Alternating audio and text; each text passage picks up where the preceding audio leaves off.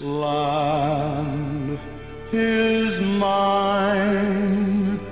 God gave this land to me, this brave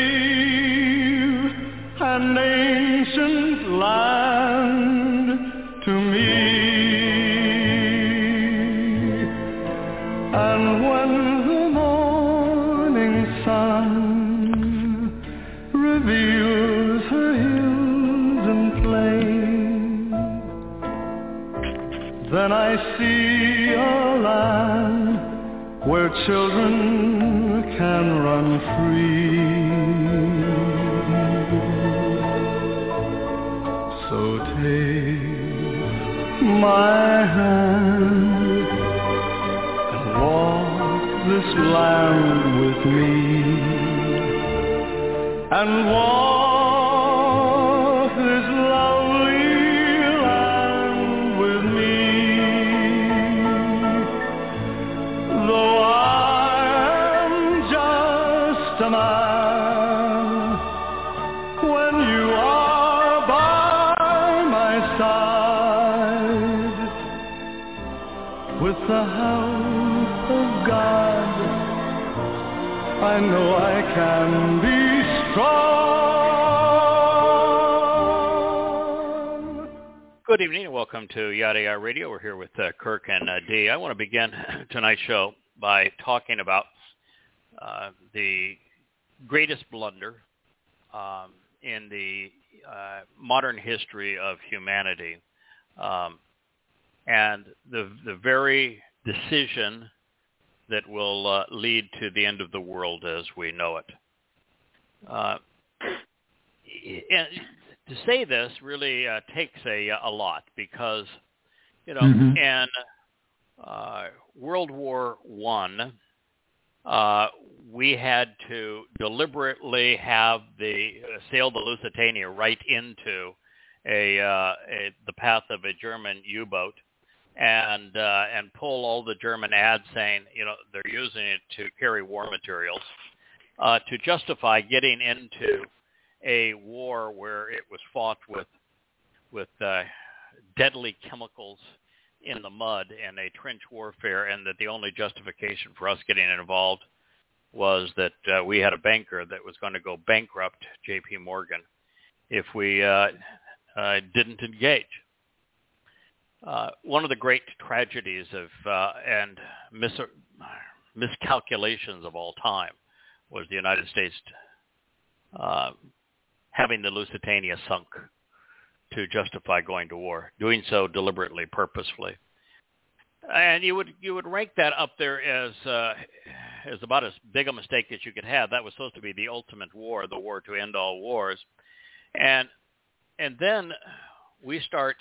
Um, engaging with the Japanese in, in World War Two in a manner that is was just asinine, and uh, all but said, uh, I'm going to paint a target on my uh, my Pacific Fleet uh, and say, uh, come attack it. Uh, I'll even ignore my radar, and uh, and uh, we'll go out and play golf uh, that morning, and, and you can have at 'em uh, to justify getting involved in World War Two. And And then once we decided to get involved, we had the Nimitz make easily the dumbest uh, call in the history of uh, of naval warfare. And the uh, uh, when he made the decision, when we had far too few ships, surviving ships, the Battle of the Coral Sea, to uh, to engage the Japanese head on, and it was strictly a matter of dumb luck. If you were to play that same scenario out a hundred times, America would lose ninety-nine of the hundred times. Uh, wow. It should have been the end of the war, uh, and we would have lost. Uh, but the greatest tragedy, of course, was uh, uh, was the miscalculation on uh, Pearl Harbor occurred in December of nineteen forty-one. We didn't uh, invade uh, Europe until June of forty-four. During that time, um, what, uh, nearly six million Jews were murdered, many young children. Um, another five, six million uh, gypsies and other uh, innocent people, all while we dilly-dallied in, uh, in the U K so we could charge up the uh, the cliffs of the most defended region of uh, of France, as opposed to going into Europe through Greece, who would have been vastly more supportive than the French, and immediately cutting off the Russian uh, oil supply and dividing, driving a wedge between the Soviets and the Western European countries. One of the great miscalculations of all time. And then you come to the Korean War, where we aided and abetted um, Mao Zedong over Chiang Kai-shek, uh, and uh, and then decided we would uh, engage in a war against North Korea, against, well, there was a North and a South, but against the, the communist Koreans, and we got our clock cleaned by the very Chinese that we had uh, aided and abetted. One of the great miscalculations of all time. Then we lied deliberately, knowingly, to the American people on the Gulf of Tonkin incident, which never occurred. We knew it never occurred. McNamara knew it never occurred. Johnson knew it never occurred. And yet he lied to the U S Congress to get a justification for a non war, a uh, conflict, but not a declaration of war, against the uh, North Vietnamese for an act that they didn't commit. And we would lose almost sixty thousand men and women, making a bad situation worse. Uh, all the while selling the Soviets technology that they used to bring down American aircraft. One of the great miscalculations of all time. And that brings us to the idiocy of nine eleven, where we uh, invaded two countries that had nothing to do with the nine eleven. Plot to perpetrate nine eleven was conceived in the Philippines. Uh, the man, Ramzi Yusuf, that came up with the plot was already in U S custody in a maximum security prison for his first attempt to bring down the World Trade Center. There was no involvement by a single Afghani in that war. And if we want to blame al-Qaeda, then the C I A was responsible for al-Qaeda. We are the ones that rented the Taliban from the Pakistanis, uh, giving the Pakistanis a green light to finish their nuclear arsenal, while arming that military junta, all for the right to rent the Taliban, which then we armed with American weapons to shoot down the Russian uh, Air Force. One of the great miscalculations of all time, because it led to the Taliban and, uh, and um, the base that uh, Osama bin Laden created of jihadists, saying, hey, we brought down uh, the uh, the Russians, the second largest military on earth, when Saddam Hussein invaded Kuwait and was headed to Saudi Arabia, which would have been better for us because he was secular and they were sponsoring the very kind of terrorism we experience in America. Uh, George Bush the first said, oh, no, let us go and whip his ass. Pissed him off. nine eleven is the result. And so we invaded Afghanistan where there wasn't a single Afghani that had anything to do with it. Wow. A million people died. Look what happened to that country. We stayed there for ten years, making a bad situation worse. And look what has happened to that country. We destroyed our reputation even in the way we left it. And it was inevitable. Before we even invaded, that was the only possible conclusion. And then we invaded Iraq led to the deaths of another million people, losing over ten thousand American souls, squandering four trillion dollars, all making a bad situation worse because we gave Iraq to Iran and set up the next world war. Hard to imagine a bigger miscalculation. I had thought that that would have been the, the miscalculation that brought on the time of Jacob's troubles and brought the world to its knees. Mm-hmm. And, you know, it's a major contributor because millions of Muslims have migrated to Europe and changed the political and religious and cultural mindset of Europe so that it is grotesquely anti-Semitic. And so it has had a profound effect. And it has caused great disturbance in the Islamic uh, world, including putting Iran on the precipice of having nuclear weapons. Speaking of nuclear weapons, and I mentioned Pakistan a moment ago, in one of the great miscalculations of all time, because America needed to rent the Taliban to uh, prosecute its war, uh, first against the Russians and then against the Taliban that we had equipped uh, in the Afghani invasion. I had long come to the conclusion and announced it on this program that there is no way that the Pakistanis had the wherewithal to fund the development of nuclear weapons. Zero. And that the only country that could afford such a project in the Islamic world was Saudi Arabia.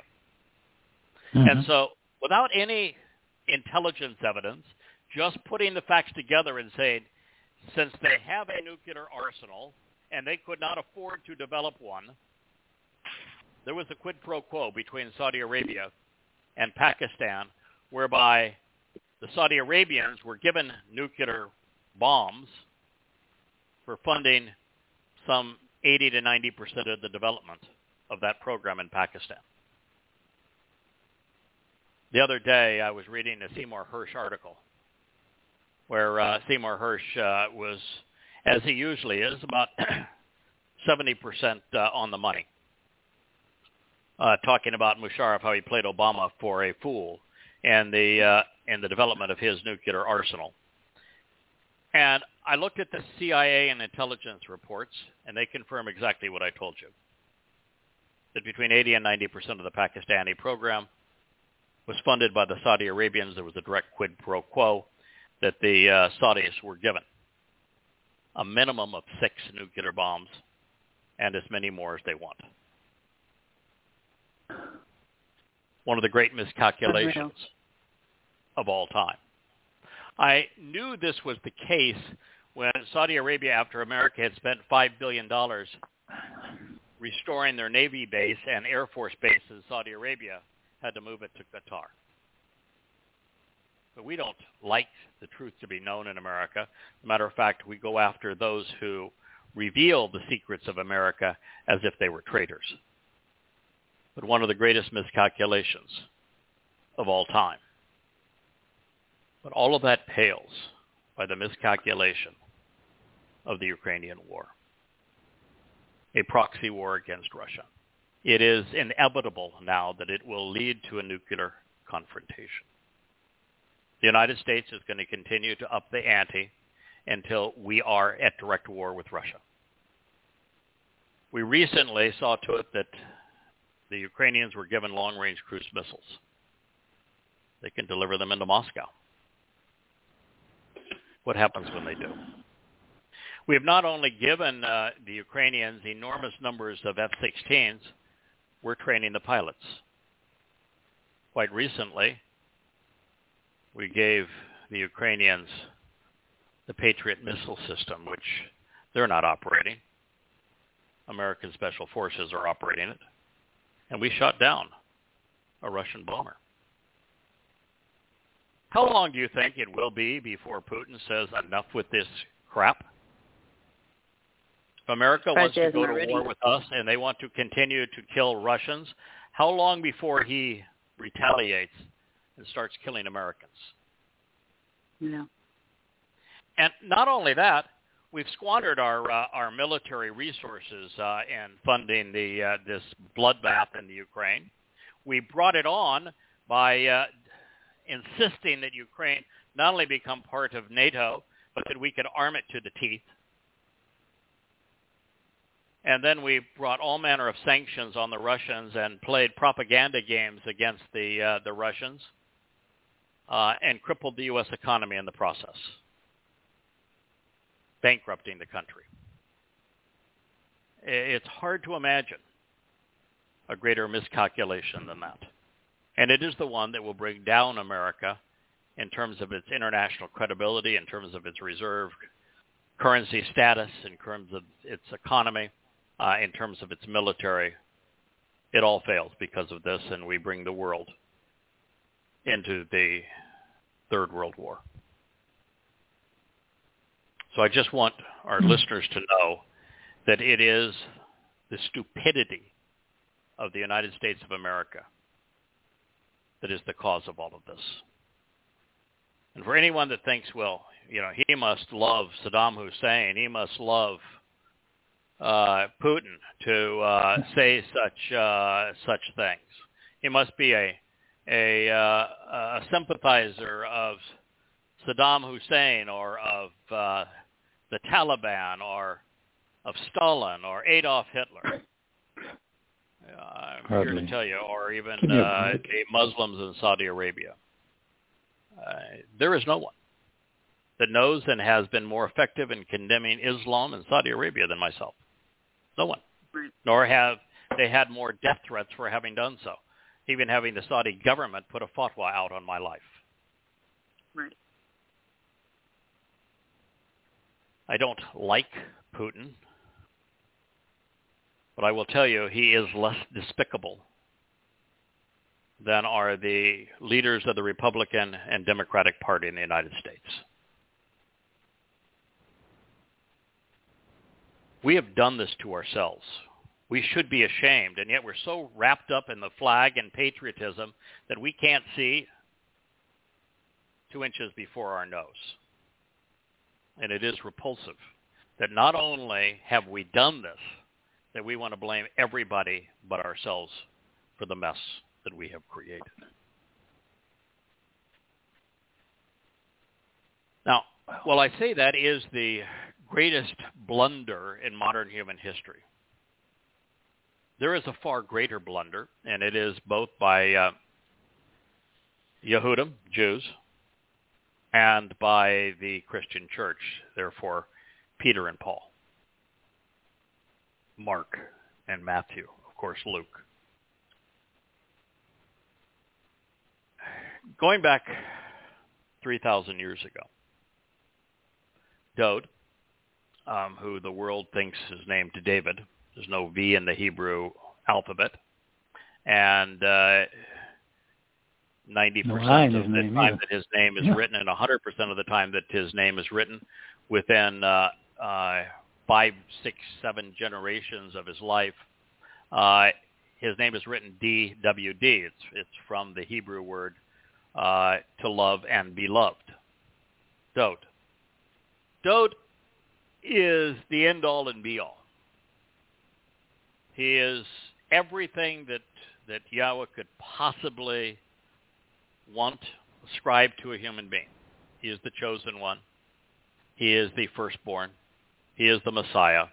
He is the king. He is the shepherd. He is the Passover lamb. He is the most set apart. And in Mizmowr eighty-nine, which we will begin probably uh, next week,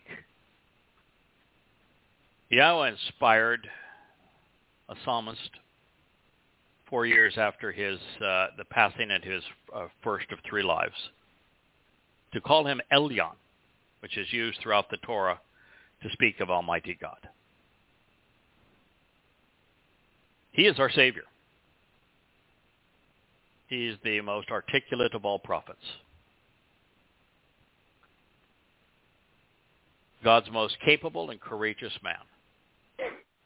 And so what happened, even though all of this was announced, I mean, it is in your face. Here we're reading uh, the twenty-second Mizmor, where Dowd in first person describes every aspect of what it was like to suffer personally as the Passover lamb and then carry the guilt of his people into Sheol to deposit it there to perfect the covenant's family. All of it there for us to read, where God is saying, he is my son, I am his father. He is our Savior. And so what happened? A couple of bumbling fools, Peter, uh, you can throw in a couple of more, Luke, um, Mark, came up with this lame-brained scheme that there was a person named Jesus Christ, and that this Jesus Christ fellow, he was actually the Son of God, not no David, no, that he was actually the Messiah, not no David, that he was the King of Kings, not no David, and that somehow those dastardly Jews killed him. But Twinkle Toes came back to life.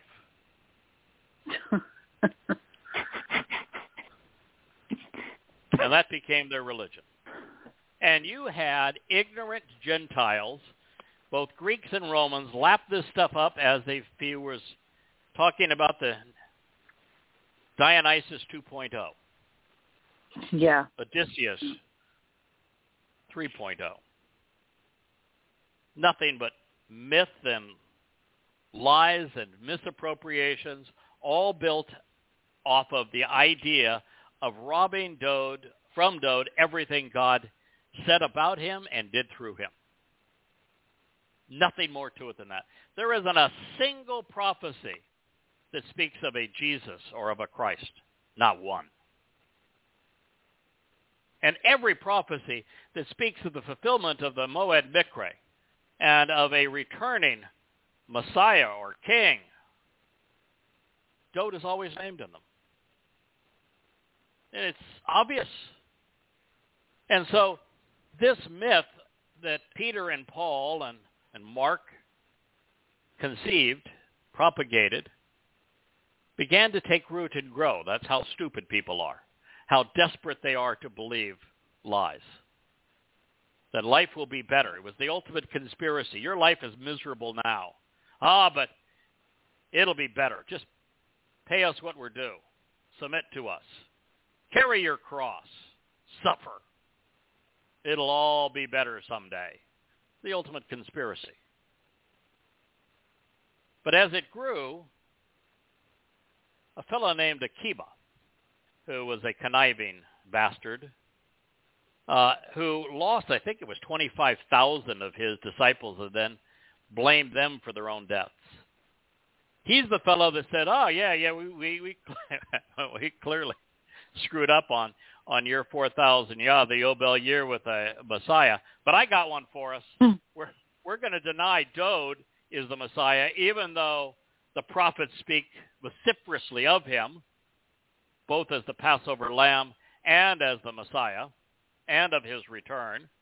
And Dowd, by the title of of Gabriel, God's most capable and courageous man, actually revealed through Daniel exactly the day that he would come into his city, Jerusalem, as the Messiah and be cut off, but not for himself. The exact day! And what now is thirty-three C E, year four thousand, yeah. And yet this bumbling idiot named Akiva couldn't have any of that because, well, those Christians were making a mockery of it. So he came up with the son of a star, Bar Kokhba, as his Messiah. A false Messiah. Brought the wrath of Rome upon Judea. Caused the land to be renamed. Had thousands of Jews crucified. Caused the diaspora. Led directly to the Holocaust, and that became the father of Judaism. Oh, yeah. Good job. Yeah. Nice. Nice thinking, boys. You should be so well proud done. of yourselves. And so Judaism was actually created for the express purpose of trying to come up with a workaround to control Jews who were being influenced by the mythos of Christianity.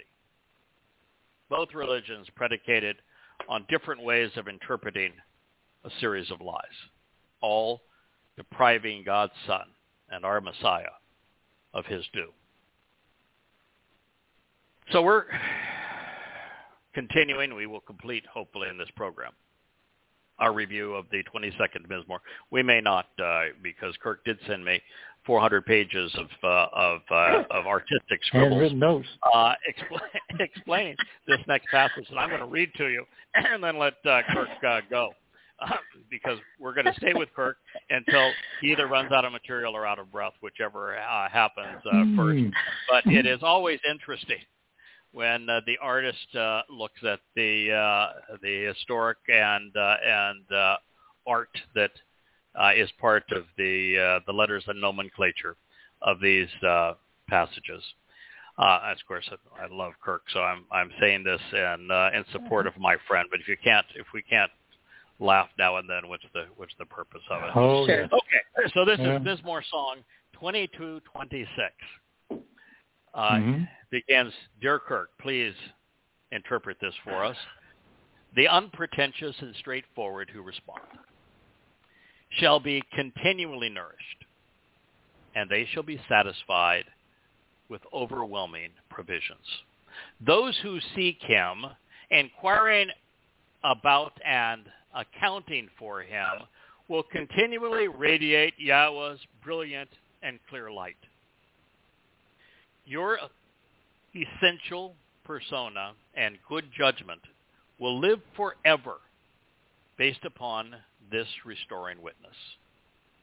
Well, if this restoring witness is responsible for and capable of causing you to be restored and to live forever, it has to be focused on something really important. This whole thing has been about Dowd serving as the Pesach al. And that realization is enough for you to live forevermore.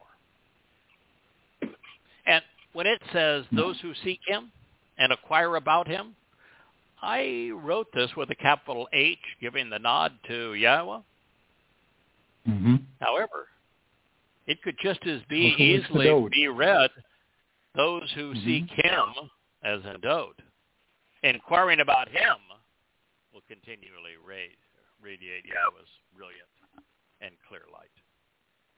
But the approach to all of this begins with being unpretentious, being straightforward, being responsive. And when you are, you'll be nourished, genuinely satisfied with overwhelming provisions. Some great words in this. Anah, Akal, Mm-hmm. Chawah, Darash, Halal, uh, Labab, and Chaya, La, Ad. Really, some uh, some um, stout material to work with, my friend. So what did you come up with? Well, uh, I um, I looked at this verse and I kept, this is something that goes on since, well, I'm, let's see. Let me just back up. I've been doing this for fifteen and a half, almost sixteen years now, and I've been doing it pretty much the same way. I've gotten a little bit smarter, I hope. Uh, I'm pretty sure I have. I, I look at it through all these different lexicons. Uh, you gave a list from the start. I bought them. Most of them in hardcover, but I have about eight or nine on the uh, computer, something I didn't use when I started. That's and I also... Computer illiterate. Uh, I barely... Yes. Barely. It's hard to create but, perspective uh, and uh, and co- the kind of coloration and, and drama that you can with your your uh, pencil, pen, and uh, and brushes on a computer. So I understand why you would uh, you would want to stay analog. Just, I do. I'm I'm an analog guy, well, so I, I'm, I'm with you on this. Well, I take notes. You know, I listen to when I used to when, before I called in the show the first time. I would write notes on what you were saying all in the column. Uh, we would print out the. Uh, the uh, material, with large columns on the side, and I would uh, write all the things out to the side, the questions I had or this or that, and sometimes I'd even illustrate them for whatever reason. I just That's why I went through college, taking notes. I could look at the pictures and figure out what I was talking about, what they were talking about at the time. So it's become a lifetime habit. But in any case, uh, here's what confused me and been so difficult for me in the sense of trying to understand human beings. I, I just, um, being one, I thought I knew them, but I'm not sure I do. The King James, the King James on this verse, I just analyzed twenty-two twenty-six, that was all. The King James and all the later copyists state this verse in this way. They say, the meek shall eat and be satisfied. The meek. Okay, those who seek him shall praise the Lord, P T L, let you live forever. Okay, well, this is, uh, and this, now all of them are this way. I looked up thirty of them, I mean, English translations. They all, they, they waver very little. They, um, then they're followed by, if you'd like to look on most of these uh, sites, you'll uh, you'll find that uh, they're followed by a mountain of commentary proclaiming the Eucharist meal and the role played by the Lord Jesus Christ. And I said, okay, well, is it anything in that is worth having? No. No. So then I looked and said, well, surely the Jewish Publication Society, the G P S, in their Tanakh, they would offer something that's uh, better, perhaps. Here's what they wrote. From thee cometh my praise in the great congregation. Mm. I, I will where pay do you my get, vows I mean, before... Where do you get any of that? You you don't. That's that's. Uh, I, well, here's what I said. I, I, I will pay my vows before them that fear him, capital H I M. I said, I don't know what these people are smoking. Uh, yeah. How do you get that in anything? The whole point is to take the words from, if you have them, the Dead Sea Scrolls, or at least the oldest representations we have, and mm-hmm. translate them correctly. And the, the Hebrew has shadings of positive and negative. It has shadings of all different types. Uh, they are, they are supported by the verb. And it's a verb, yeah. and and it mm-hmm. does not mean meek. No. Uh, no. It just doesn't. It, Anah is the, uh, you know, it's A N A W of this version of it. Uh, uh, Anah mm-hmm. is one of the probably twenty most common verbs in uh, mm-hmm. the, the Torah, Prophets, and Psalms. It, yes. If you wanted a word that was easy for you to look up and verify, you know, right. start with Anah. I mean, uh, Chaya uh, is probably... Uh, mentioned more often, but uh, you know, Shub is right up there. Uh, but Anah is is easily in the top twenty most common verbs. It it is not difficult to uh, to translate. Right. No, it's uh, and I encourage you to do this. Those the listeners never done this. It doesn't require. It requires some time. It requires some yes, effort. It does. Uh, you have to think. You have to think. Yep. I mean, I, I spend a lot of hours at this. You write volumes and days, and I write a sentence. But, but, but yeah. still, yeah. In fact, I see here sentence. that your next note says that uh, let's um, uh, uh, that I guess is probably a Strong's number sixty-five H sixty-five thirty-five. Yeah, I give them all the A N A N A V. So where did they get the V yeah. out of the twenty-two letters in the Hebrew lexicon? Well, it's supposed to be a wah going there, but it's not. Uh, they put a V. It's written as a wah in the text. In Hebrew. I know. I know that. And, and by the way, and I saw of, that. Kind of and I wrote it with the V sound because they'll turn the wah into a V or the uh, bf, the the uh, um, uh-huh. uh, the B. They'll turn that they into a V too. too. So, like I call it yeah. Rabba Akiva so uh, because that's the way it's written. But they'll say, no, it's Rabbi Akiva. Well. How do you yeah. get the, okay. the V out of a B? Oh, I don't know. Uh, well, yeah. Well, as long as you don't have to answer, it's okay. Anyway, I, I, I look at them. And I did my yep. little thing here, and I try to do it independently of what you said. I just look up the Hebrew words in italics, and then I go to a lexicon, and then I go to an interlineary, and then I find them. They're usually in different different arrangements. But regardless, I found them, um, and I came up with this char- this uh, anah. It was the characteristics of being straightforward and possessing humility. I also found one who watches over something and or someone that is very important, like a family of like the family of Israel in the Torah, and also responds, answers the call.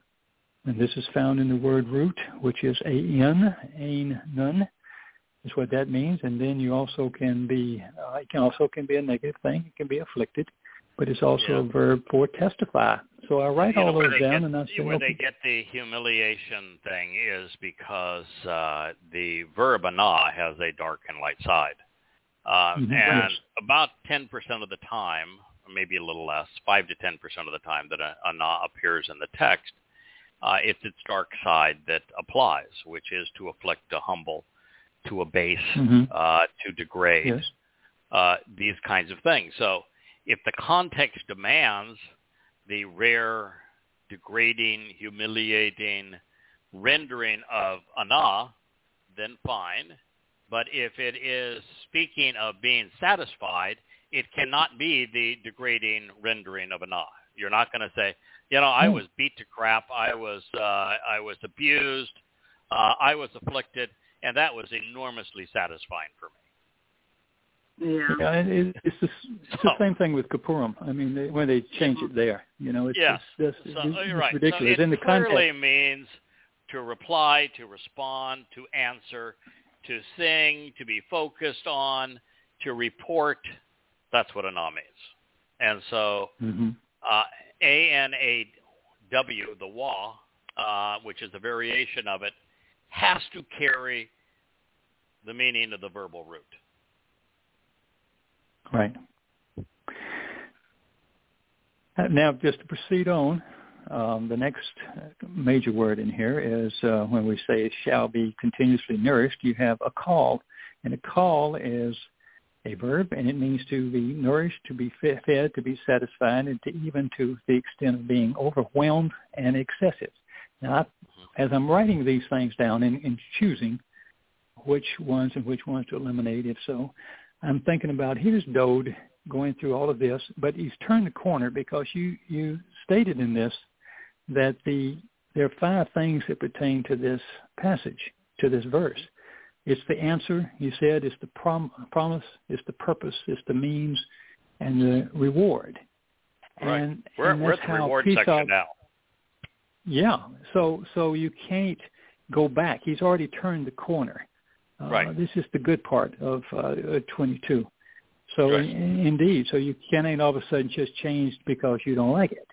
Uh, this is, uh, you got to go where the word's leading. This is where the word's going to lead. So a call uh, is uh, to nourish, feed, satisfy, and even to the extent of being overwhelming and excessive. That's a, that's a, that is, that is what we are looking forward to, these, all of these Correct. things. But I'm thinking of it more in terms of, it's not being fed. We're not talking about feeding people here, uh, hunger. Uh, no. We're talking about feeding our souls, feeding our nu- nutrition. Correct.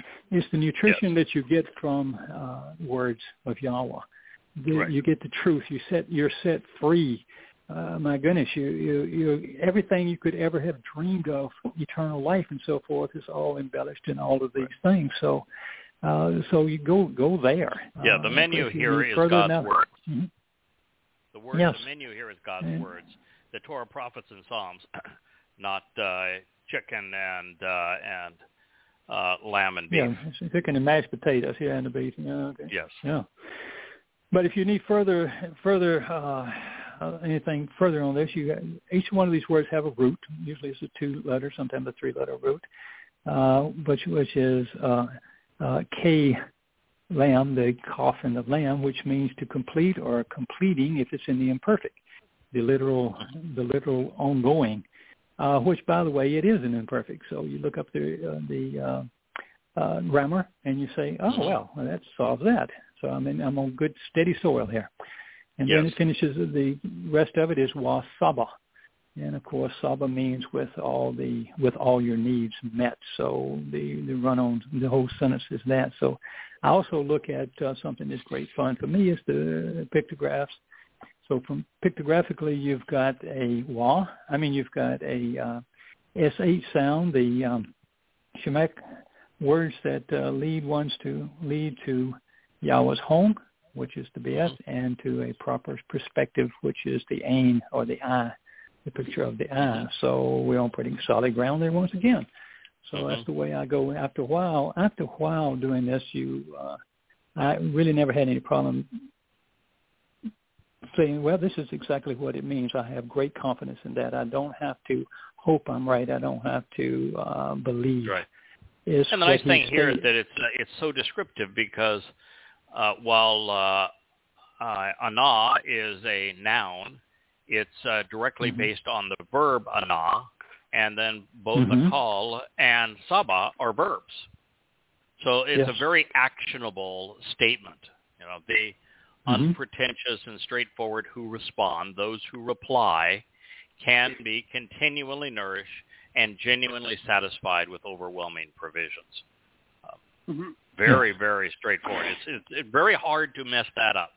You know, as translations yeah. go, yeah. that's an easy one. Yeah. Well, then you then you went on to say, uh, and you just read a minute ago, those who seek him, inquire about him, accounting for him will. Uh, that comes from Darash, uh, Darash, and it means obviously those who inquire, who are those who search, those who carefully inquire, surely inquire, in order to learn from him, and in this case from the Torah, from the witness.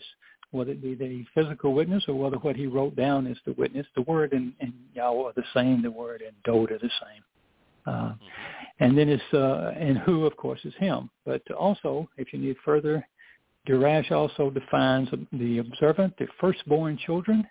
I think it's interesting, his firstborn, who seek out the word, uh, the Torah and Yahweh, who seek out that which is being witnessed. It is witnessed, and uh, and that's where witnessing. We just witnessed Dod's sacrifice, and now we're understanding what it what it does. It fulfills the answer, the promise, the purpose, the means, uh, and the reward. Yahowah. Can I interrupt for a second, uh, Kirk? Certainly, sure, sure. Yeah. So Craig wrote in uh, Debarim Hayomim, uh, Second Chronicles thirty eighteen through nineteen. He covered Darash, and that was one of my favorites. Molly sent it to me, and uh, it's seek to find out about the relationship through the process of diligently studying the written account, continually reading mm-hmm. it while consulting with and looking for Yahweh. And it's just so beautiful. I, I just had to throw that in there. It's just such a beautiful word. Yeah. And yes. now, you couldn't do yeah. that. Particularly you, when you it follows, the unpretentious and straightforward who respond will be continually mm-hmm. nourished and will be genuinely yeah. satisfied with ongoing provisions. And then this is the mm-hmm. next statement. The next statement begins mm-hmm. with Darash, meaning those who yeah. seek him, inquiring about him, who read the written accounts about him, uh, who learn from him. And what a you wonderful transition between the uh, yeah. the two statements. It is. Mm-hmm. It is. Uh, what what Dode is saying here, yeah. in essence, is that Um, once he had fulfilled the torturous experience of being the Pesach al because of what the Romans did to him, they were beasts, um, and then endured the hellish conditions of actually going to Sheol, carrying our guilt with us, uh, with him on Matzah and depositing it there, and then the celebration of being released and serving as Yahweh's firstborn on, we'll call them firstborn children. That returning now to Shamayim heaven is this glorious experience.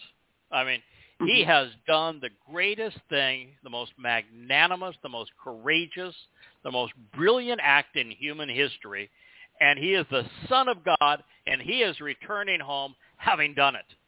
Imagine the welcome. And it's mm-hmm. just exuberant, and everyone is celebrating at this moment. And what Dode is saying to us is, come join us. I'm giving you yeah. uh, a, uh, my hand out as a welcome. You can join us by being straightforward and responsive, being nourished by what we have done. Right. You'll be genuinely satisfied, particularly if you, Darash. Mm-hmm. In this context, it is... It is stunning that our Savior, Dowd, Son of God, the Messiah, would take a moment out from his celebration and say, I did this for you. Come, join us. You're mm. welcome. Right. This is how. It's absolutely beautiful. And what is the result of uh, of us darashing? Well, you continuously, you wrote, you continuously radiate Yahweh's brilliant and clear light. So uh, to confirm that, we uh, Yahalu, which is uh, halal, uh, is the uh, is a verb, and it's defined as to shine Yahweh's light. It's in the imperfect, ongoing, uh, to shine through one's actions and words. Perhaps the uh, shining beacon. I wrote myself, and then I said, so I said, well, let me look up beacon. And I thought it was kind of interesting, a little note here. They say, Webster defines the beacon as a signal, a fire, a lighthouse, a guiding device. This is interesting. A radio transmitter that signals a warning and or guide for safe travel. I didn't make that up. That's Webster. That's, I thought, well, that's what we do every Friday. This is pretty cool. Yeah.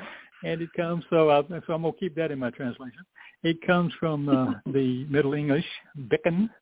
Uh, a sign, a standard, and an upright pole like the tall, the signpost along the way. So we're confirming stuff, and you get to find out, and you get to you get better at even English, which is good for you a know, Southern boy. Almost all Hebrew words have a dark and light side, uh, and yeah. this is really done to show the contrast because we have choices, and our choices mm-hmm. have positive or negative consequences.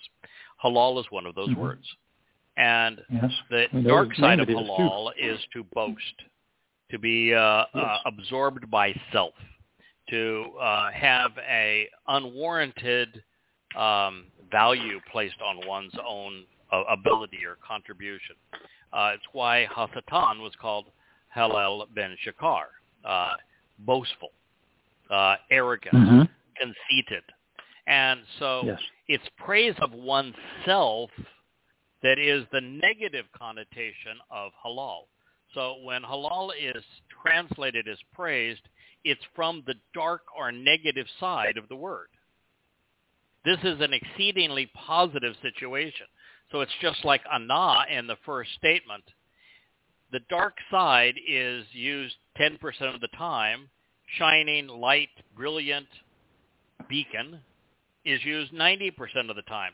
You only go to the dark side when you can't use it in a positive sense, and this is the most positive situation pos- possible. Yahowah is not arrogant. So if it's halal associated with Yahowah, it has to be the positive side, which is light, not the negative side, which is praise. Yeah. Now, beyond that, a superior yes. being that would create an inferior being to praise him has a Insecure. serious, serious personality problem. Yeah. Uh, yeah. We call such people narcissists. They are usually psychopaths. yeah. So, yeah. Uh, a, a, a anyone who would have an inferior person tell them they're wonderful is uh, has a serious, serious personality disorder. So this whole notion of praising God and of worshiping God is so derogatory and demeaning to Yahowah that it's amazing that that quasi-intelligent people have warped this into their religion because it is disgusting. We ought hmm. not praise God. We ought not worship God.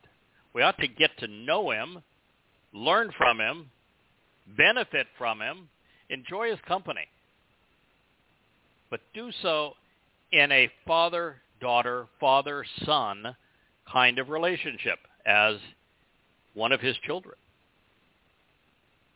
Now, mm-hmm. yes. if you're a child and you want to say, hey, uh, Dad, Mom, I think you're great. I love you. Uh, you've given me so much. I've learned so much from you. Uh, you've set such a wonderful example. Uh, that kind of comment is, that is That's just a, thank you. Yeah, yeah, that's that's appreciation for what you've done. Mm-hmm. Dowd does that all the time. In fact, Yahowah and Dowd mm-hmm. have a mutual appreciation society going, uh, as yeah. they should, as they should. Yeah, and quite that's evident, just too, yeah. fine, but praise in the sense of Uh, you know, you're, oh, you're the uh, you're the greatest of yeah. all the dads. Oh, let me get down on my knees and lift you up with uh, with accolades. Oh, uh, oh, dad of dads. No, good God! Can you imagine a, a two-year-old? That's their first words. Oh, dad, I praise thee. Oh, mom, I worship thee. No, must be a Baptist child. Oh. Good grief. Ah. Okay, so uh, we're, we're, uh, then, then, yeah, we, then, we we know for go, certain go. that if you want to mm-hmm. uh, uh, to inquire about Yahowah and also Dowd, mm-hmm. father and son, and account properly for father and son, whether it's Dowd or Yahowah, that those who do will uh, will eventually end up radiating Yahowah's mm-hmm. pretty good pretty good second statement. Three yeah, statements yeah. are part of this. That's a good one, too. It sounds it's something I want. Yes. So, uh, right. Yours, then, next line uh, was your essential, and we'll break it in half, but your essential persona and good judgment. That's from uh, Labab. Labab Atah, which uh, easy Atah is, is your. But the Labab is your inner being, your inner mind, your heart, your soul, uh, the essence of you. That's the part that is salvageable. Uh, your body's never going to live forever anyway, so that's ridiculous. And I don't, certainly don't want to return to one.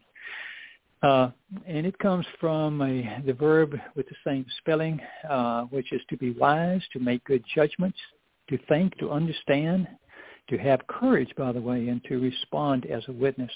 And I think uh, that's um, this that, we, that has been repeated over and over and over and over. Uh, throughout Yada Yah and all the various books that you you have written, and it's that it holds up all the time. But what a wonderful, um, uh, just uh, that's the goal, is to use good judgment. We've always said it's better to understand. Is knowing is white great, but if you don't understand, uh, then uh, then then you're in trouble. I mean, this it has no value. It's, you have to grasp it. And we have and to be really careful because and, there's yeah. there's a cultural baggage that is not readily uh, understood uh, unless uh, you use the phrase "take it to heart." Take it to heart would mean mm-hmm. that you would be thinking about it, accept it as true, and act upon the truth that you have incorporated into your thought process. Would be take it to heart, which is a legacy of the original meaning of leb, heart, heart. And mm-hmm. the uh, the ancient world was not the seat of emotions. You know, today uh, it's always thought of as emotions, with the exception of the phrase that I just uh, shared with you. In the ancient world, yeah. the liver uh, was the yeah, seat of emotions, and the heart yeah. was the seat of judgment. So, if you were motivated to do something based upon sound thinking, based upon exercising good judgment, then it is something that you had taken to heart and were going to now respond in a thoughtful and judgmental way. So uh, leb, uh, the root of this, uh, does speak of of thinking, of, uh, of judgment, of your inclinations and your motivations based upon uh, what you have uh, considered and accepted as true. Mm-hmm. And then to finish off this uh, wonderful line, uh, we'll live, you wrote, we'll live forever based upon the restoring witness. Uh, Chaya, uh, which has Haya in it, uh, is uh, to live. It is life. It's, um, Yahowah protects life, uh, which in the, I'm sorry, in the letters, you have a uh, Chet and a uh, Yod and a Hey. It's feminine, of course. And with the hey at the end, and Yahowah, it would stand for Yahowah protects life. He helps his children. His, his uh, the fence is protecting. The hand is Yahowah's, uh, symbolic of Yahowah, his first letter in his name. Uh, lifting up a child is now the child has become a, an adult in the sense that it's matured, it's walking, it's upright, it's even got his hands uh, in an upright position in awe of Yahowah. This is the ultimate thing we'd like to be. Uh, and um, Chawah is the word, and is the sentence rather, and the ad, the uh, ayin, and the delete It means perpetuity, externally, continuously. And I wrote down, uh, there's a related word, idah, where you add a hey at the end of it, um, which is a uh, which means testimony and witness. Um, Actually, you don't even need the uh, the the feminine ending of it. Uh, just the same two letters vocalized as uh, ed mm-hmm. as opposed to odd. Same same exact yeah. writing in the text means witness mm-hmm. uh, and testimony. And if you look up both odd and ed written exactly ed. the same way, you, you ultimately get restoring testimony uh, and eternal witness, or eternal testimony yeah. and restoring witness. Um, and very I, powerful I remember concept that now. In, yes, uh, I have in done Hebrew. That. Exactly. Yes. Yeah. Uh, it is the, uh, I wrote down my little notes, it's the feminine noun brought to you by Yah via the Ruach Kodesh. I always connect mm-hmm. these little dots, and it's in the jussive, which conveys the desire of the speaker. It is Yahowah's desire that we do this, that we become engaged and uh, and witness. That's what this program is all about. Um, on the first page, I uh, is when we started, I shared the, uh, the ridiculous translations via those uh, uh, by those um, uh, religions, uh, and uh, they're not the words expressed by the real Savior. We have these are.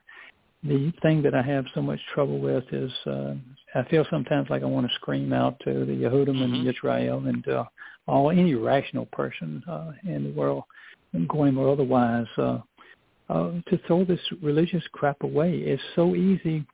You you, you remember when um, you first, because um, I, I got the first shot at uh, um, Habachuk or Chawah.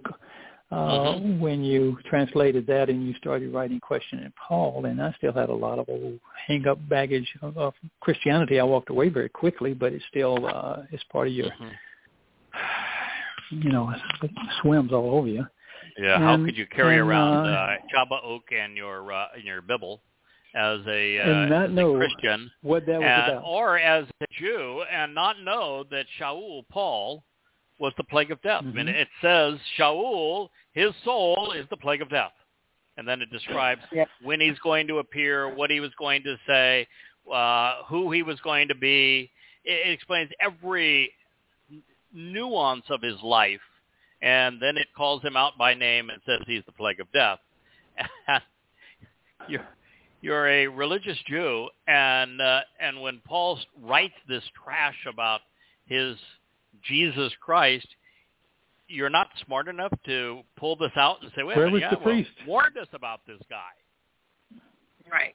Well, and you're, you're where was the guy who stood up? You can't read it and, uh, and say, oh, wait, no wonder he tra- changed his name from Shaul to, uh, to Paul. Look what this Paul. Says.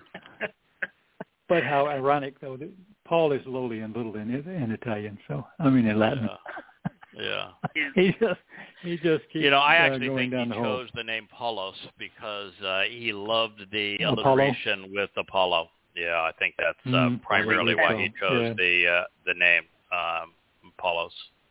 Uh, but it's for damn sure he didn't want to be Shaul anymore because there's no correlation between Shaul and Paulos, and there's no correlation between uh, having uh, a, a Hebrew heritage and uh, becoming the Roman Paulos.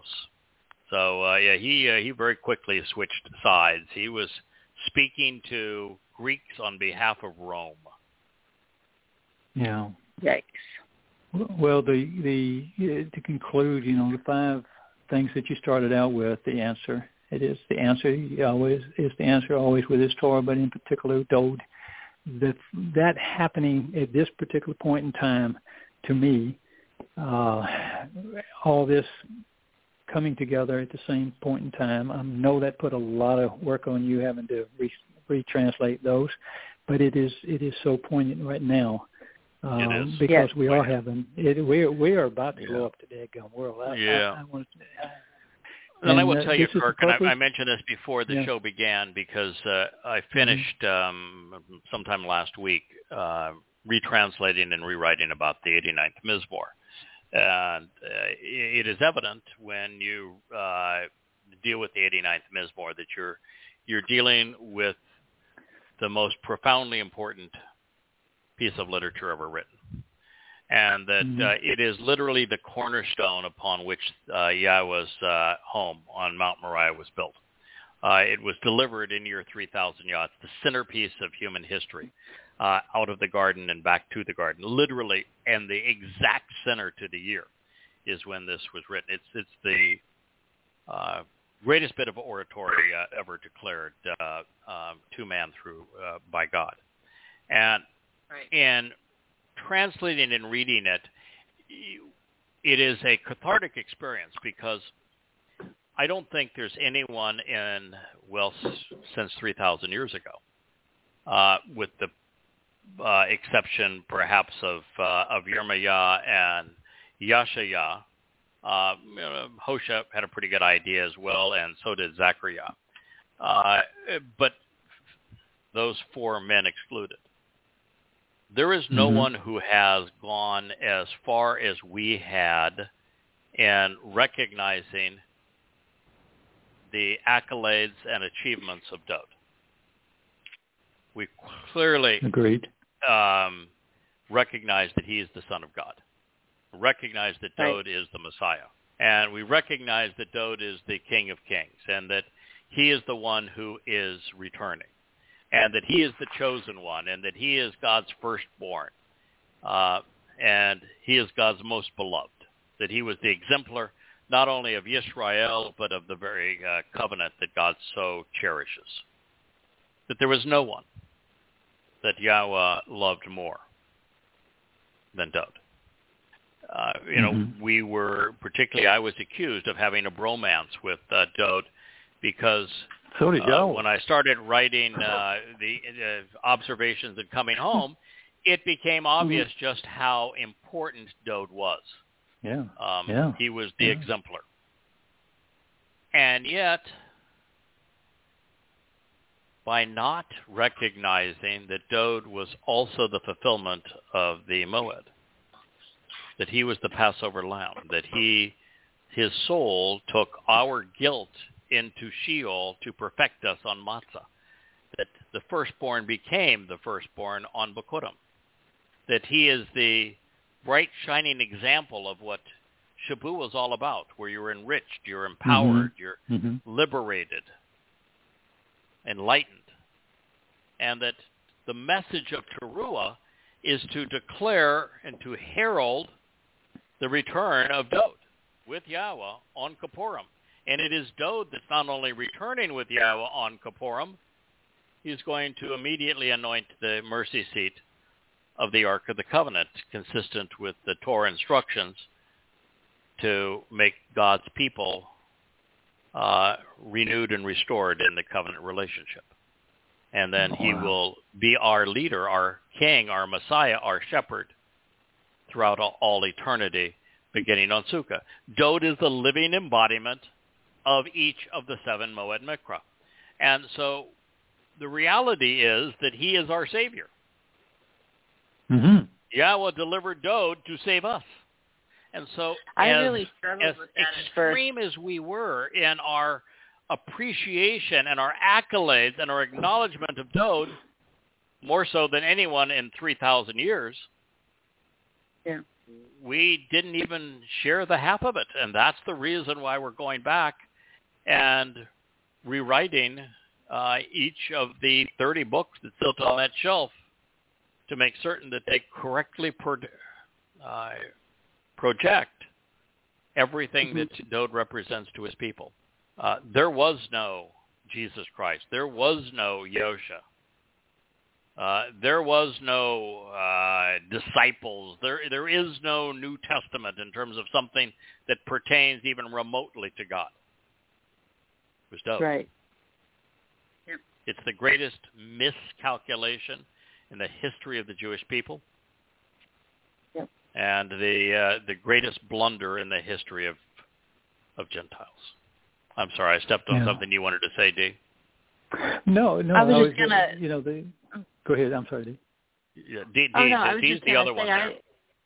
I, I really did struggle at first because Yahshua says that there we have no savior other than Yahowah. And I was really thinking, like, is it appropriate, is it, you know, to accept that Dowd is my savior as a standalone statement?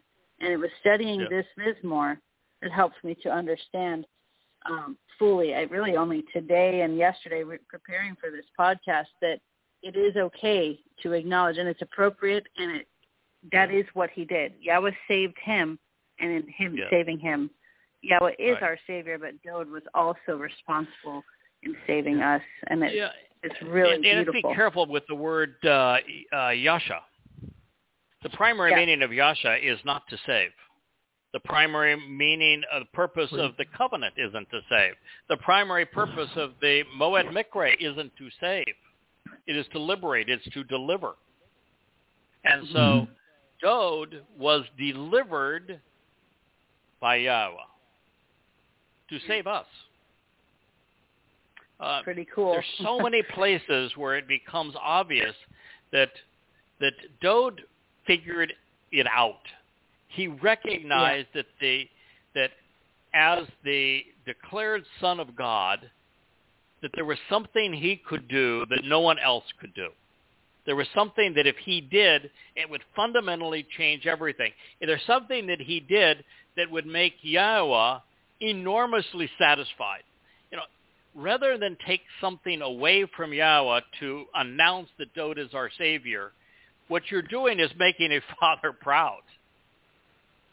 Yeah, yeah Yahowah was the, the most satisfying moment of Yahowah's long existence was his son achieving this with him. Right. Now, Dowd without Yahowah is nothing. Yahowah without Dowd right. is still God, but he's lonely. Yeah. They are father and son. They did all of this together, and it is Yahowah's nature to work through someone. His favorite someone was his son, Dowd. And they did all of this together. And Yahowah is happiest when we recognize and acknowledge what his son has accomplished. A son sure wants to, to acknowledge what, what his father did, you know. Uh, Dowd's still in Sheol if if the Ruach Kodesh doesn't rescue him. Right. Mm-hmm. But it is not a slight on Yahowah to say that Dowd is our Savior. Right. Yahowah delivered him for that purpose. Dowd came up with this plan, and he articulated it to Yahowah, and Yahowah agreed. He not only agreed, he wanted to do what Dowd wanted. He recognized that if his son endures the torment of Pesach and the hellish experience of Matzah, it is two days for all eternity. Yep. He endures these two days, and he earns the unmitigated respect of all of us who are part of the covenant family forevermore. And the admiration of his father. It was the most brilliant decision he ever made. Yeah. And and then he articulated. He told you everything you need to know about it. And and as he was explaining why he wanted to do this, and he constantly writes it in the cohortative and in the imperfect. I'm not in the imperfect, but in the uh, um, Imperative. Trying to, uh, yeah, imperative. The imperative is imperative, yeah. is the second person uh, volition, the coordinate mm-hmm. first person volition, and so something that is written in God's voice, second uh, uh, uh, person masculine singular, uh, and the uh, imperative means that Yahowah has chosen, Yahowah has decided, Yahowah wants. But when it's impregnated also with the cohortative. And written by uh, by Dowd of Yahowah, it means that Yahowah and I are in full accord. I want, and he agreed. Uh, I mm. uh, proposed, and he decided. And it's all written that way. It's it's magnificent what they decided I to did. do together. Yeah, so as you study it, you don't find that we're depriving Yahowah of anything to acknowledge what his son has done. As a matter of fact, there's no more enriching experience for Yahowah than being able to share this with his son. He must be just as excited that uh, it's being announced now. He's waited yes. a long time for somebody to talk about this.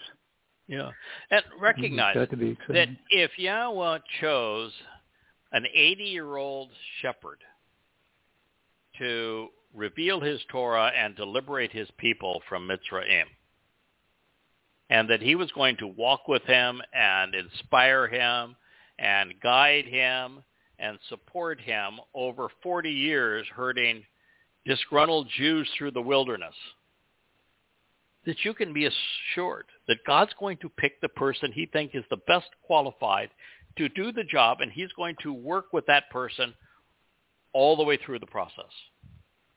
Mm-hmm. He doesn't change horses midstream and say, ah, uh, maybe there's somebody better to do this. He picks his guy, and he sticks with him. There's seven Moed Mikra. He picked his guy. He sticks with him the whole way through. Yahowah doesn't do any of the big stuff alone. Ever. Yeah. The whole purpose of creation was to work with us, to work through us, to form a family, to engage with people that he enjoys their company. And no one did he enjoy more than Dowd. And, and I think, you know, it's therefore valuable for us to consider the attributes of Dowd that cause him to be such an ideal partner for Yahowah. Oh, sure. Yeah, he's brilliant. Mm-hmm. He's a, a rational thinker. He is motivated both cerebrally and also emotionally. Yes. When when his uh, when the lead is his his conscious thinking and his emotions follow, he's always in a good place. When he he leads with his emotions and doesn't think it through, he's almost he's, always in a bad place. Yeah. Yeah. He was wrong about men much relate. Of the time. He was never wrong about God. He was yeah, extremely articulate, very courageous, extraordinarily capable, always willing to engage, and man knew how to love. He had a big heart. Yeah. All right, next statement. They will continually remember, and then they will return to Yahowah, everyone, to the extremities of the land and earth, and they will settle down and camp out while making this announcement on their own, approaching your appearance, all people and ethnicities. Well, that's a that's a happy note. How is that even possible? Yeah. That they will all continually remember. Zakar. They will proclaim. They're going to be mindful of. They're going to recall. And then they will return, Washub, to Yahowah. Well, that mm-hmm. is certainly encouraging for us, because at this point, we are the most vocal, the most voluminous presentation of, of a message to call Yahowah's people home. There is nothing anywhere close to the thirty books that sit on the shelf at yada yah dot com in terms of encouraging Yisrael and Yehudim to return home to Yahowah, to Shub, to El Yahowah, everyone to the extremities of the earth. This is wonderful news. And they mm-hmm. will settle down and camp out while making this announcement on their own initiative. Uh, Chawah. Chawah is such a rich uh, term. Uh, Chawah, uh, first of all, just just verb, verb, verb here. Zakar means to remember. It's a cerebral term. Remember. Mm-hmm. To remind, to remember, yeah. to recall, to be mindful of. Literally, mind is in the word. Zakar. It also speaks of a uh, of a uh, of a young man. And then they will return. Washub. Washub. Shub is one of the most common verbs in Hebrew.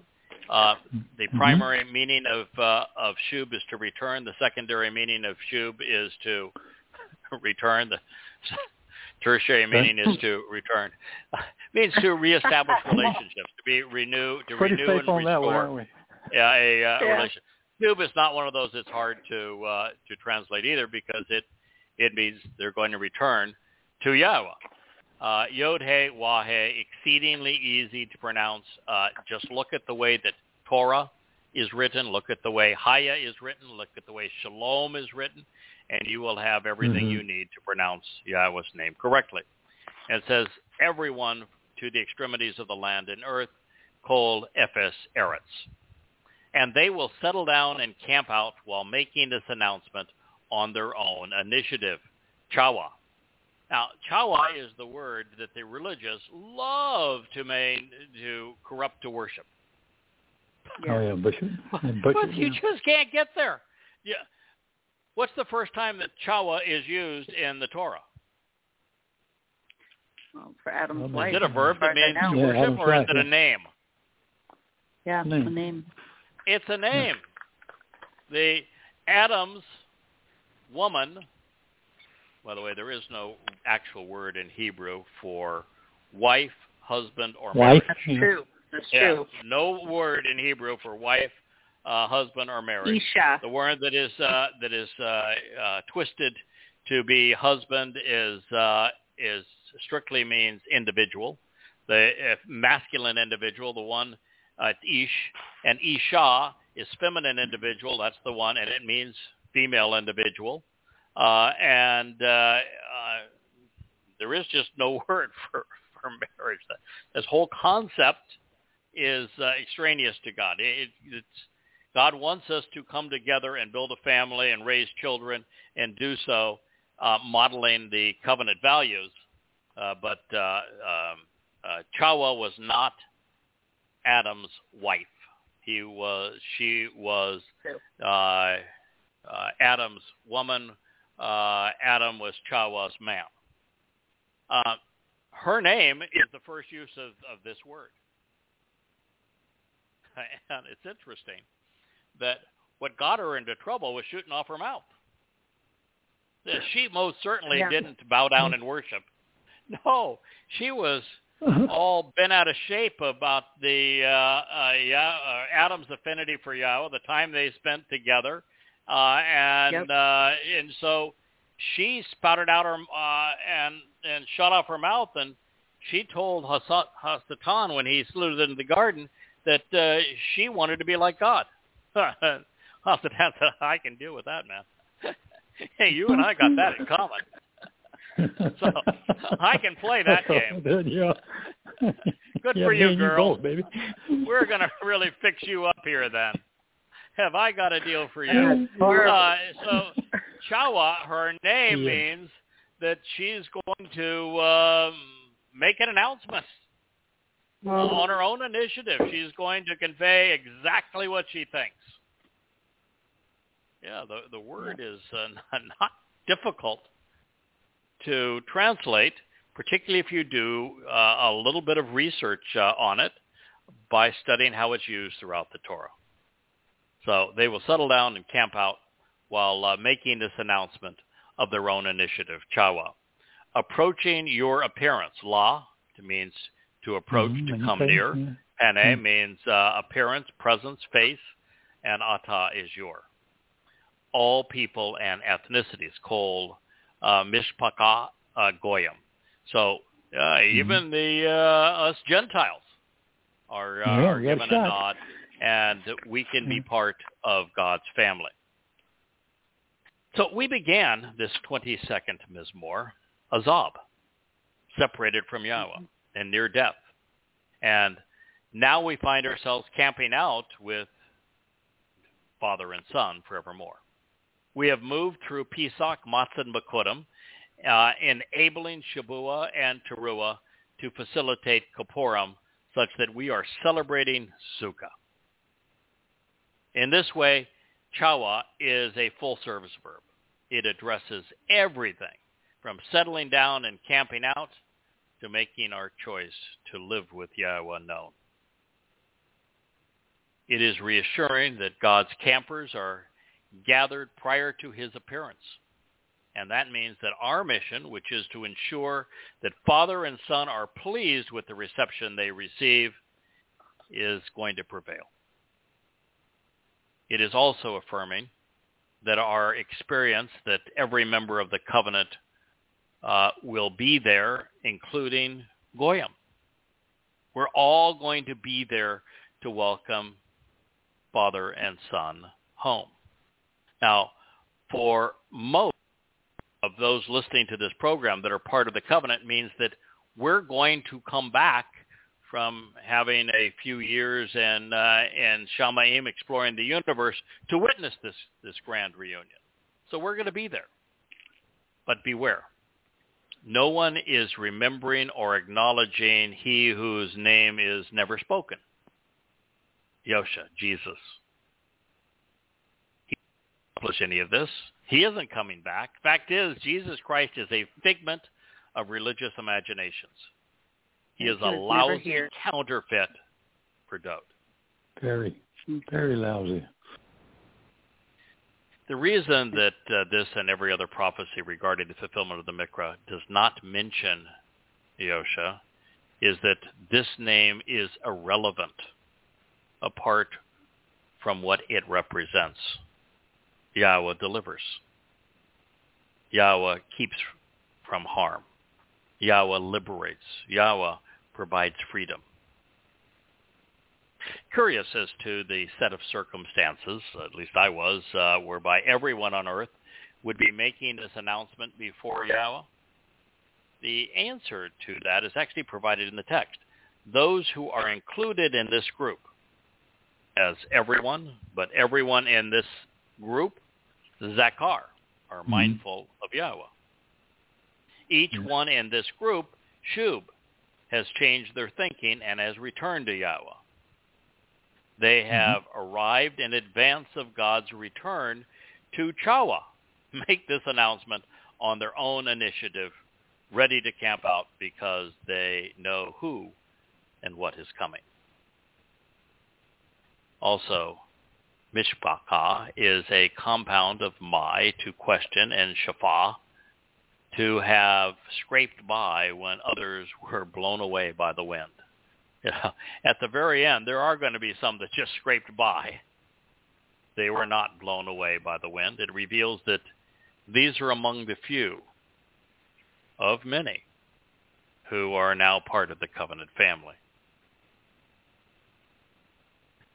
Mizmowr uh, Song twenty-two twenty-eight reads, "Because indeed, on behalf of Yahweh, the king reigns, providing leadership by painting pictures with words, with people from different races and places." That's exactly as I would have expected it uh, until the end. So this is again, this Mizmowr, we began in the most anguishing situation imaginable. Uh, Dowd is being mm-hmm. tortured by the Romans and describes crucifixion and his suffering uh, as the victim of crucifixion, and then goes on to describe what it was like for him to go into Sheol. Uh, and then the joy of being released and uh, unified with the Ruach Kodesh and taken back to his Father in heaven, where Father and Son are celebrating uh, what occurred. Uh, and uh, after all of that has occurred, and now we're two thousand years thereafter, and father and son are returning again, this time on uh, Kippurim, the Day of Reconciliations, to usher in Sukkah, camping out. Uh, we are told that because indeed, on Yahweh's behalf, the king reigns. Yahweh does not like to work independently. He picks someone that he wants to work with, and he sees it through. Dowd mm-hmm. is the one he picked to facilitate the Mikra. Now, that's kind of a, a, a slightly misleading statement because Well, Yahowah certainly chose Dowd. I think it was on Dowd's initiative that Dowd okay. went to Yahowah, his father, and say, uh, you know, Dad, this is what makes the most sense. This is good for you. This is good for me. Uh, let me serve in this manner. And uh, Yahowah, who I'm quite certain, recognized that Dowd would come up with this idea, but he wanted it to be his son's uh, idea. That I concur with mm-hmm. your thinking, son. This is uh, this is brilliant, and it will work wonderfully for you and for me and for all of the people of Yisrael and for the covenant family. Uh, so Yahowah, having seen it through all the way to Dowd coming back to lead the process of reconciliation, and then being the leader of Sukkah, it's the continuation. Uh, Yahowah is continuing to work through his preferred individual. That doesn't mean that we will be precluded from spending personal time with Yahowah. It just means that in the day-to-day administration of we've got this enlarged family and this huge universe, and really we do need some guidance and some instruction and, and, and a little family here. Cohesiveness here. Well, Dowd is the guy that's going to be providing it. And you don't want every time that, you know, you do something dumb, and we'll do things that are dumb in, uh, in eternity, even with God's instructions written inside of us as he places his Torah inside of us.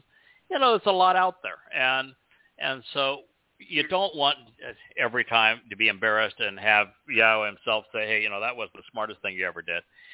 It's going to be a lot easier to have it filtered through uh, Dowd. It's not going to be quite as intimidating for us. And so this is the way that Yahowah likes to work. So the king is going to reign. Dowd is the king. So you have an affirmation that Dowd, who wrote this, is uh, is going to reign. Uh, now, the way he is going to reign is very often depicted with uh, um, Mashal. Mashal is the Hebrew word that is used to describe uh, the Proverbs. The Proverbs are Mashal. They are word pictures. Mashal uh, is, has a primary and a secondary connotation that are, are not necessarily related until you think it uh, through. Primary meaning of Mashal is to convey a message vividly in a memorable way uh, so that you paint pictures with words.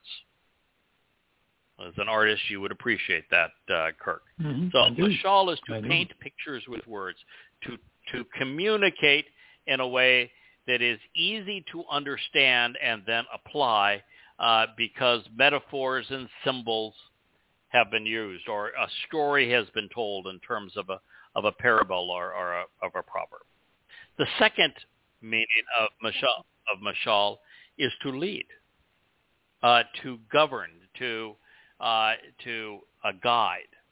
And so Dowd is going to be guiding and governing with vivid declarations, with words that are that paint pictures. He is the ultimate wordsmith, and that's the way he's going to lead into the future. Marvelous. Uh, his, mm-hmm. his his primary tool that he's going to deploy as king are words beautifully spoken. And then it says, with Goyim. Ba means with. Goyim means those who are not Israelites. Now, when I first read this, I said, ah, drat. And the reason I said, ah, drat, is that I've had this, I had this notion that one of the advantages of being a Goyim that's part of the covenant is during the millennial celebration of Sukkah and the, the Shabbat, golf, that work. we yeah. get to hightail it out of there and have no responsibilities. We get to go explore the universe while Yahowah returns to Yehudim to administer uh, everything and, you know, real uh, real now you gotta work. The, yeah, well, right when you get work, we're over here. That is not what it says. So There is a dark side. The you're, job you're of administrating, you know. probably even judging the, the crappy people that have come along this way. Uh, uh, the, the, Dowd is going to be like his dad, right? Yahowah uh-huh. works through people. We call it delegation. Uh, Dowd's going to do the same thing. And it appears here that he's going to delegate to Goyim. And the Goyim he's going to delegate through will all have to be covenant members. Interesting. So we may not get the uh, the early vacation that we originally had wanted. But, you know, who in the right mind is going to turn down working for Nobody. and alongside and with Dowd? Come on. Oh, yeah. Yeah. Okay. It's good So work. It's going to be good. But it is... Best benefits uh, it is, package I've ever seen. Yeah, he, it's and you know he's going to he's, yeah, it's going to be yep. brilliant. Yeah, it's going to it's just going to be brilliant. So, uh, as we talked about this, the opening lines of the song were focused on Dowd's fulfillment of Pesach. Uh, as we near its conclusion, we're celebrating Sukkah. What a wonderful transition! But more than this, Yahowah has answered a question that until this moment was difficult to uh, understand. Why would anyone living in Yahowah's presence need a king? The answer is twofold. It's found both in Malach and in Mashal. Dowd leads through effective communication, and he governs through wise discourse. He's ever ready to paint pictures with words by providing wise counsel, good advice. No one has been as gifted in this regard as the author of these very lyrics. You know, I I work really, really hard at um, trying to convey mm-hmm. Yahowah's intent with his testimony as clearly, uh, as profoundly, as accurately, but also as vividly as possible. And I think right. I've gone from a serviceable writer uh, to a pretty good writer, a fairly good communicator of, of these things. And mm-hmm. and um, imagine learning from someone like Dowd. Imagine being schooled in uh, rhetoric by this brilliant man, this articulate man. You know, uh, Kirk, I think you and I had this in common. Uh, back mm-hmm. in uh, in my uh, uh, youth, when I was uh, still in school, uh, the hobby that I had was to compete in uh, uh, speech uh, uh, contests. Um, yes. I competed in debate and impromptu and, ex- yes. and extemporaneous uh, speech.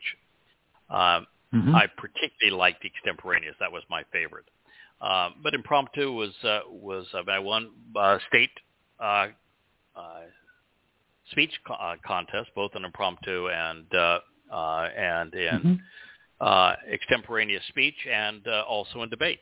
Um, I loved those things. I loved the discipline of debate, and I, I wish that we understood the term today. I wish people understood rational fallacies uh, today, and and how you lose a debate by taking the approach that the religious use to counter uh, what we have to say. Which, um, mm-hmm. But we are um, uh, effective infants compared to Dowd. Yeah. Yeah.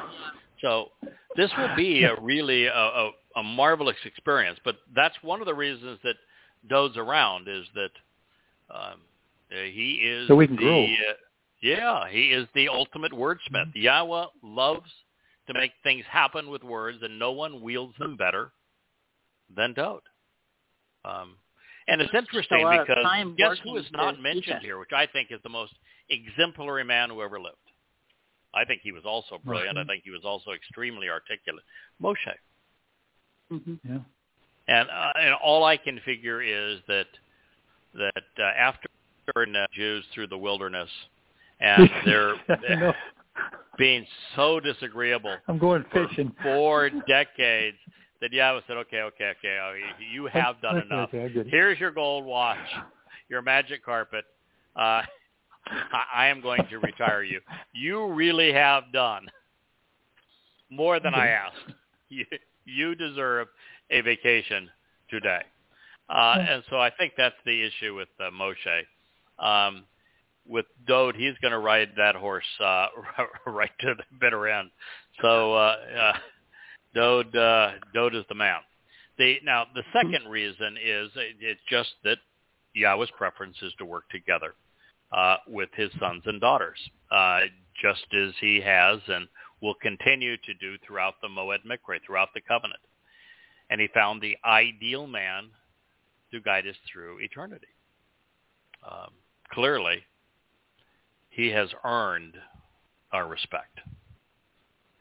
Yes. And that's why he reigns as king on behalf of Yahowah, rather than return to the Shaphat's judges and the covenant family. The firstborn, the most beloved son, will provide proverbs and parables. We're not going to need judges to make decisions regarding the Torah, because we're all going to have the Torah written in us. We're going to have a perfect copy and a perfect understanding of it, and so we don't need judges, but it's nice to have a leader. Yeah. Mm-hmm. Uh, one more thought before we uh, we move on. The the conclusion of the last statement says, and this is the part that was alarming to me, that Goyim, non-Israelites, will be providing leadership and counsel along with Dowd. And this means that there are Gentiles that the king will find useful, or at least entertaining, who knows.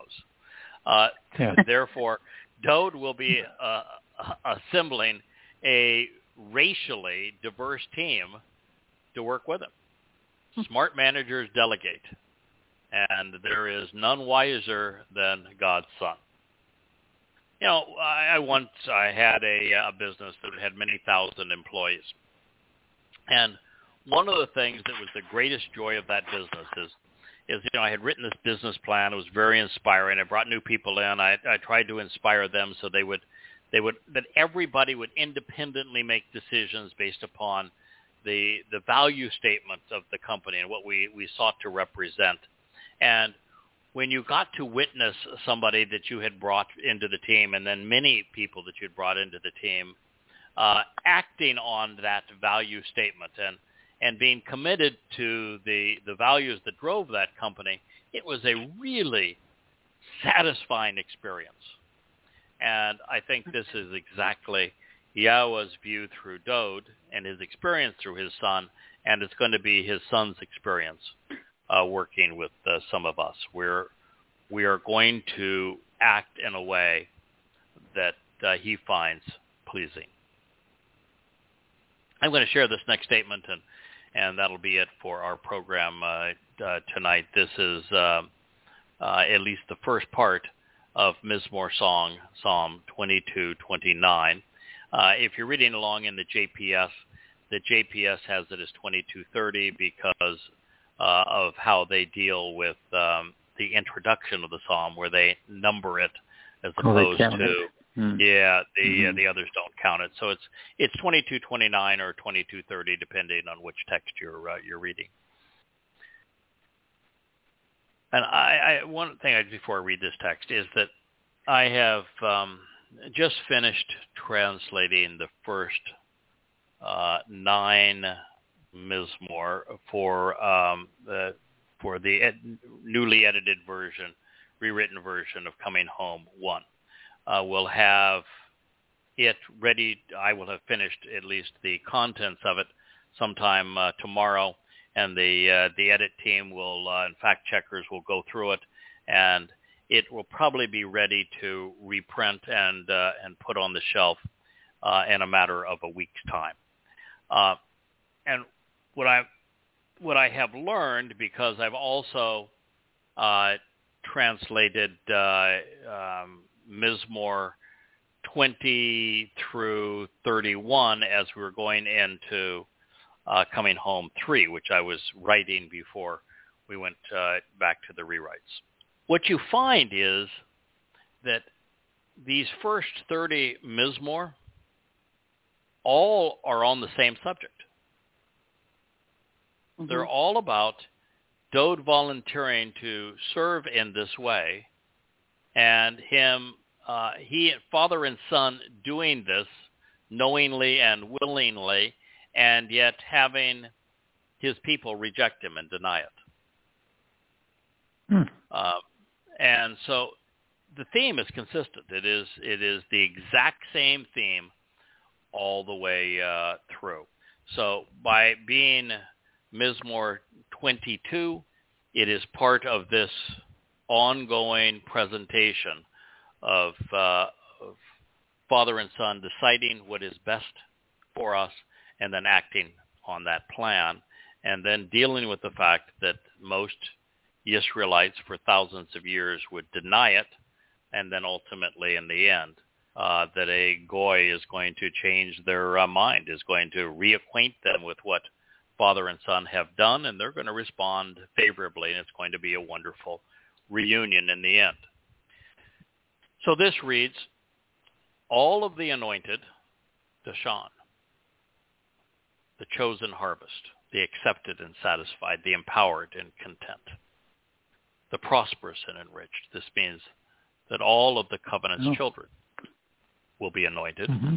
of the land and earth who approach his presence shall be nourished, and they will settle down living in shelters while independently making their position known, wa Chaya. This is yet another affirmation. We should be following Dowd's example. He's showing us the way home. Just as he was anointed three times, symbolic of his three lives here on earth, Yahowah will be anointing every member of the covenant family. How did Yahowah anoint Dowd the first time? Yes, he had Samuel Wait. apply the uh, the anointing oil, but oil. he said, mm-hmm. I'm immersing him with my spirit. Yeah. So as a result, we will all be Dashan. Dashan is the word for anointing that appears in the twenty-third Mizmor. Uh, the uh, Yahowah is my shepherd Mizmor. Among the chosen harvest, the accepted, the satisfied, they're richly empowered and totally content. So over these last few stanzas of this glorious song, Yahowah has stated that his provision satisfies, that those who rely upon his bread will be nourished, that they will all be healthy and prosperous, lacking nothing. He has also said that those who change their thinking and attitude towards him will be restored.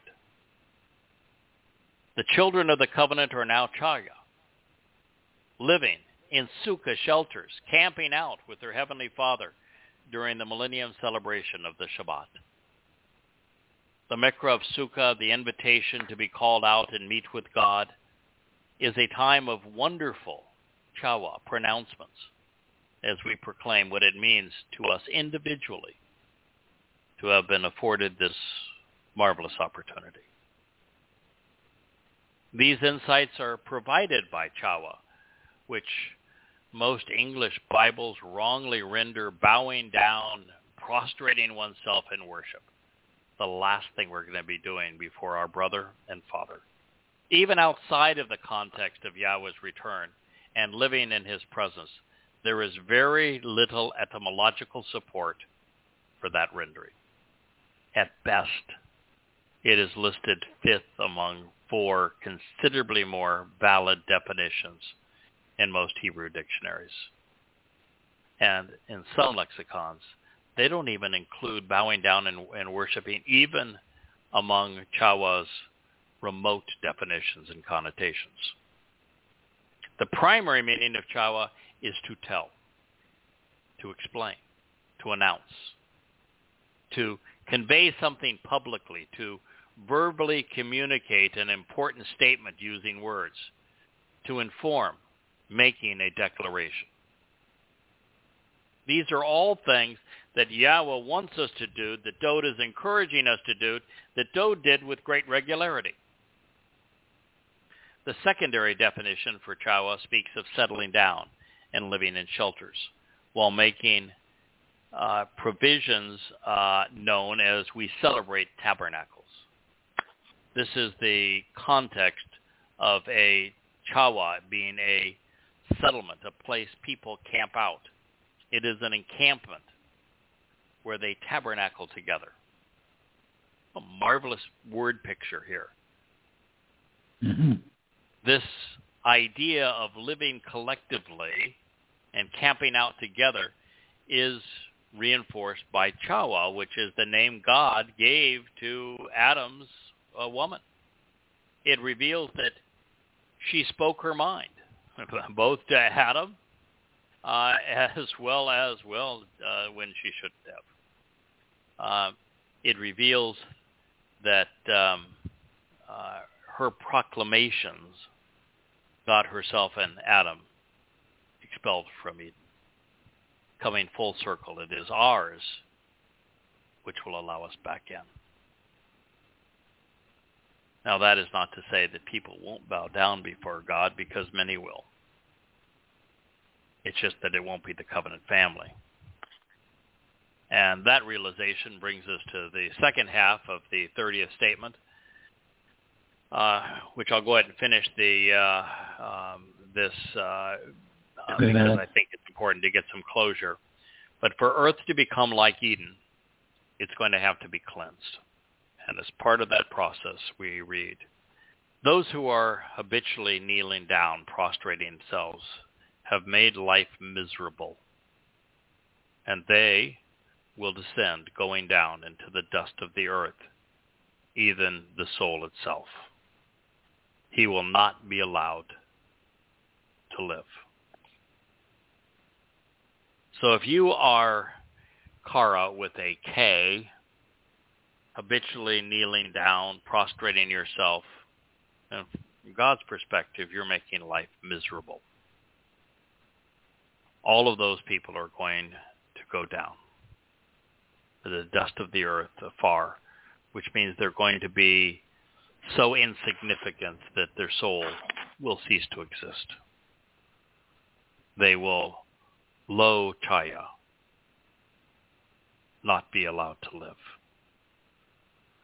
And that must be so. You know, there was no religion, no politics, no grumblers, no liars. Um, none of that existed in Eden. And Yahweh is taking us back and allowing us to return to the conditions experienced in the garden. It's just that this garden is a wee bit bigger than the last one. It's uh, ninety... Uh, what is it, four uh, billion light, light years across. It's a really big garden that we're being uh, given, uh, and there are no walls on uh, on this one. Uh, but it is the Gan Eden, the Garden of Great Joy, and we're being brought back into it and then liberated in it. Uh, and when we do so, we should expect the same conditions. No religion, no politics, no conspiracies, no grumblers, uh, uh, no irrational people, no uh, no even slow thinkers. It's it's going to be a fast-paced, exciting, I need help. rational um, uh, exploration. The best we are, now, the best of us. Now, one of the things, yeah. too, and it's going to be very conversational, is that if you notice, when you read what Yahweh was doing with Adam, he was celebrating life. So there's going to be life on other planets throughout this universe, and we're going to explore uh, the various building blocks of life and the various life forms that that exist throughout the uh, the universe. That's Yahweh's favorite uh, part of creation. Uh, but Yahweh was very clear with uh, Adam. We're going to work together. You know, you're just not going to be sitting around all day eating Fruit Loops. Uh, if you are have no responsibility, you are not going to be a very interesting uh, partner or son. You know, it's like the the uh, the child that wants to spend all day playing their video games and uh, and wallowing in a in a bed that they never make. They never uh, uh, contribute anything to the family. They won't clean their own clothes. Won't take out the trash. Won't clean won't clean the dish. It won't do anything. It it really gets old, and yeah. that's mm-hmm. not what Yahowah has in mind. He wants to work together. He likes it when we work together, and uh, it's very clear in uh, in the Gan Eden that uh, Yahowah told Adam we would be be working together. And so as we go back, that's what we should expect. I think that work is one of the great uh, values, that work uh, breeds character. It it it, um, it gives a person a sense of purpose. Uh, a sense sure. of achievement. Yeah, yeah it's practicing ethics. It's a yeah, wonderful thing to work, and and work is its own reward. It is. So we should be expecting uh, to do that. But so this is Yahowah's summation through his son, um, and we're very close to the end, and we will conclude this uh, next week. I hope that uh, next week we'll be able to begin our review of the eighty-ninth Mizmor. That is, uh, this is uh, is um, some twenty-three or so uh, statements in uh, Mizmor twenty-two, and it took us weeks to get through it. The eighty-ninth mm-hmm. is fifty-two, I believe, statements, and some of them are are uh, goosebump profound. So it'll take us uh, a little uh, a little longer. Um, uh, yeah, we got so time. Is, yeah, we got plenty of time. Oh, it's all uh, good. It's all good. Uh, so we will begin the eighty-ninth Mizmor. I think it is the uh, um, the cornerstone of the house. I think it's the greatest piece of literature ever written, uh, most profoundly relevant and important to our lives, particularly uh, at this moment. Um, so I leave you with that as a uh, hopefully a little bit of a tease to uh, join us next week and for the uh, the months to come. Uh, you will not be disappointed in, in what uh, Yahowah has to say by this uh, uh, marvelous Mizmor. And, and my hope is, too, that within a week's time or a little bit longer than that, uh, the edit team will be able to uh, polish it uh, and we'll uh, put it together as a book, and that uh, David will be able to bring it uh, um, uh, coming home one onto the shelf so that those who like to read along will have the ability to do so. This show, which we present verbally, and some of what we present uh, is extemporaneous, some is impromptu, uh, but some is literally read from the text because a lot of thought went into that text. Um, yeah. yeah. And I can tell you that it is, as a learning tool, it is better if you're reading along, or if you listen and then go read, or if you read and then listen, uh, it reinforces it and uh, and helps uh, us all uh, internalize what we're hearing, uh, um, accept what we're reading. And the written word gives you so much more opportunity because you can fact check it.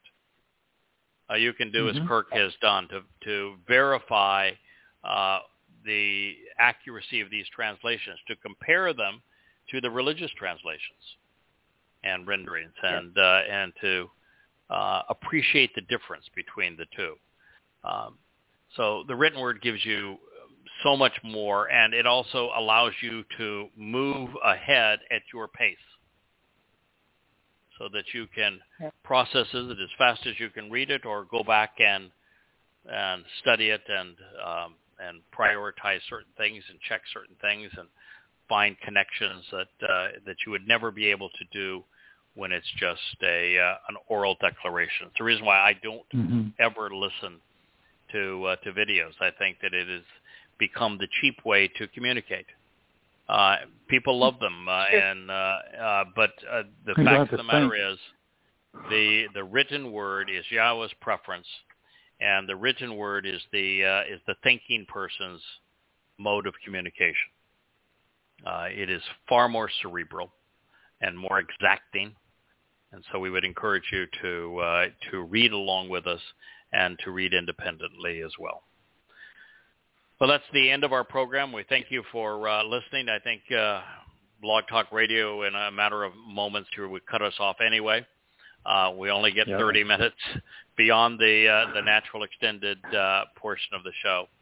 So I want to thank you for uh, for listening. Uh, thank you, Kirk, for your your artistic sure. analysis of, uh, of of twenty-two twenty-six, uh, and uh, thank you for, for uh, yes for uh, reading ahead and being able to contribute what uh, we uh, what we have learned as uh, we have continued to uh, make progress in the rewrites and ex- and and really expounding upon all we've come to know that Father and Son represent in our lives.